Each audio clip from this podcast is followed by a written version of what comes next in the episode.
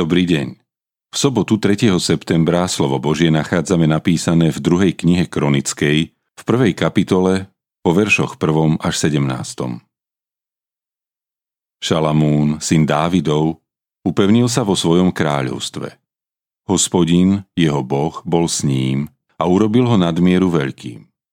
Vtedy vyzval Šalamún celý Izrael, tisícnikov, stotníkov, sudcov i všetky kniežatá z celého Izraela, rodinných predákov, a tak odišiel on a s ním celé zhromaždenie na výšinu, ktorá bola v Gibeóne. Tam bol totiž svetostánok hospodinov na púšti. No truhlu Božiu vyniesol Dávid u Kyria Diárimu, keď pre ňu Dávid pripravil miesto, lebo rozvinul pre ňu stan v Jeruzaleme. Bronzový oltár, ktorý zhotovil Becaleel, syn Úrího, syna Chúrovho, bol tam pred príbytkom hospodinovým a Šalamún i zhromaždenie ho vyhľadali. Tam Šalamún obetoval na bronzovom oltári, ktorý bol pred hospodinom, pred svetostánkom. Obetoval na ňom tisíc spaľovaných obetí. Tej noci sa Šalamúnovi zjavil Boh a povedal Žiadaj si, čo ti mám dať.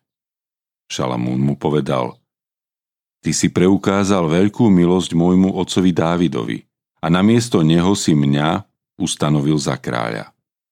Nech sa teda, hospodine Bože, naplní tvoje zasľúbenie dané môjmu otcovi Dávidovi. Veď si ma učinil kráľom nad ľudom, početným ako zemský prach. Nuž, daj mi múdrosť a poznanie, aby som vedel vchádzať i vychádzať pred týmto ľudom.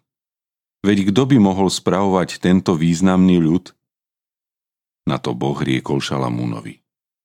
Pretože si takto zmýšľal a nežiadal si si bohatstvo, poklady alebo slávu, ani smrť svojich neprajníkov, nežiadal si si ani dlhý vek, ale žiadal si si múdrosť a poznanie, aby si mohol spravovať môj ľud, nad ktorým som ťa ustanovil za kráľa, dostane sa ti múdrosti a poznania. Dám ti však aj bohatstvo, poklady a slávu, akú nemali králi, čo boli pred tebou, a nebudú mať ani tí, čo prídu po tebe. Potom sa Šalamún odobral z výšiny, ktorá je v Gibeóne, od svetostánku do Jeruzalema a kráľoval nad Izraelom. Šalamún stiahol vozia jazdcov. Mal totiž 1400 vozov a 12 tisíc jazdcov a rozmiestnil ich po vozových mestách a u seba v Jeruzaleme. Kráľ uložil v Jeruzaleme toľko striebra a zlata ako kamenia a cédrov ako divých figovníkov, ktorých je na nížine hojnosť. Pre Šalamúna dovážali konec Egypta a skúj. Kráľovi nakupovači ich preberali skúj za kúpnu cenu. Z Egypta dovážali voz za 600 šekelov striebra a konia za 150. Podobne ich prostredníctvom vyvážali i všetkým kráľom chetejským a sírským.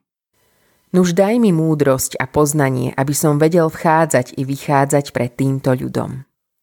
Šalamún si podľa odpovede, ktorú vo svojej modlitbe dostal, mohol žiadať bohatstvo, poklady, slávu, smrť svojich neprajníkov aj dlhý vek. My by sme podľa našich bežných želaní mohli pridať šťastie a zdravie. No modlitebník Šalamún si nič z toho nežiada. Určite nemožno povedať, že by to nechcel, ale v jeho prozbe je hlboké poznanie, že tieto hodnoty, po ktorých ľudia obvykle túžia, sú druhoradé. To základné a prvé je múdrosť a poznanie. Hneď nám zaznie pravda aj z iného miesta písma svätého. Počiatok múdrosti je bázeň pred hospodinom a poznať najsvetejšieho je rozumnosť. Ježiš nám to hovorí takto – Hľadajte najprv kráľovstvo Božie a jeho spravodlivosť a všetko toto bude vám pridané. A tiež by sme nemali zabúdať na svojich blížnych. Šalamún nechcel múdrosť a poznanie len pre seba. Ale ak pre seba, tak aj pre všetkých, ku ktorým patril. Aby som vedel vchádzať i vychádzať pred týmto ľudom. Hospodin obdarúva jednotlivca a cez neho všetok svoj ľud. Aj toto poznanie patrí k múdrosti od neho. Dokážeme prosiť tak, ako Šalamún?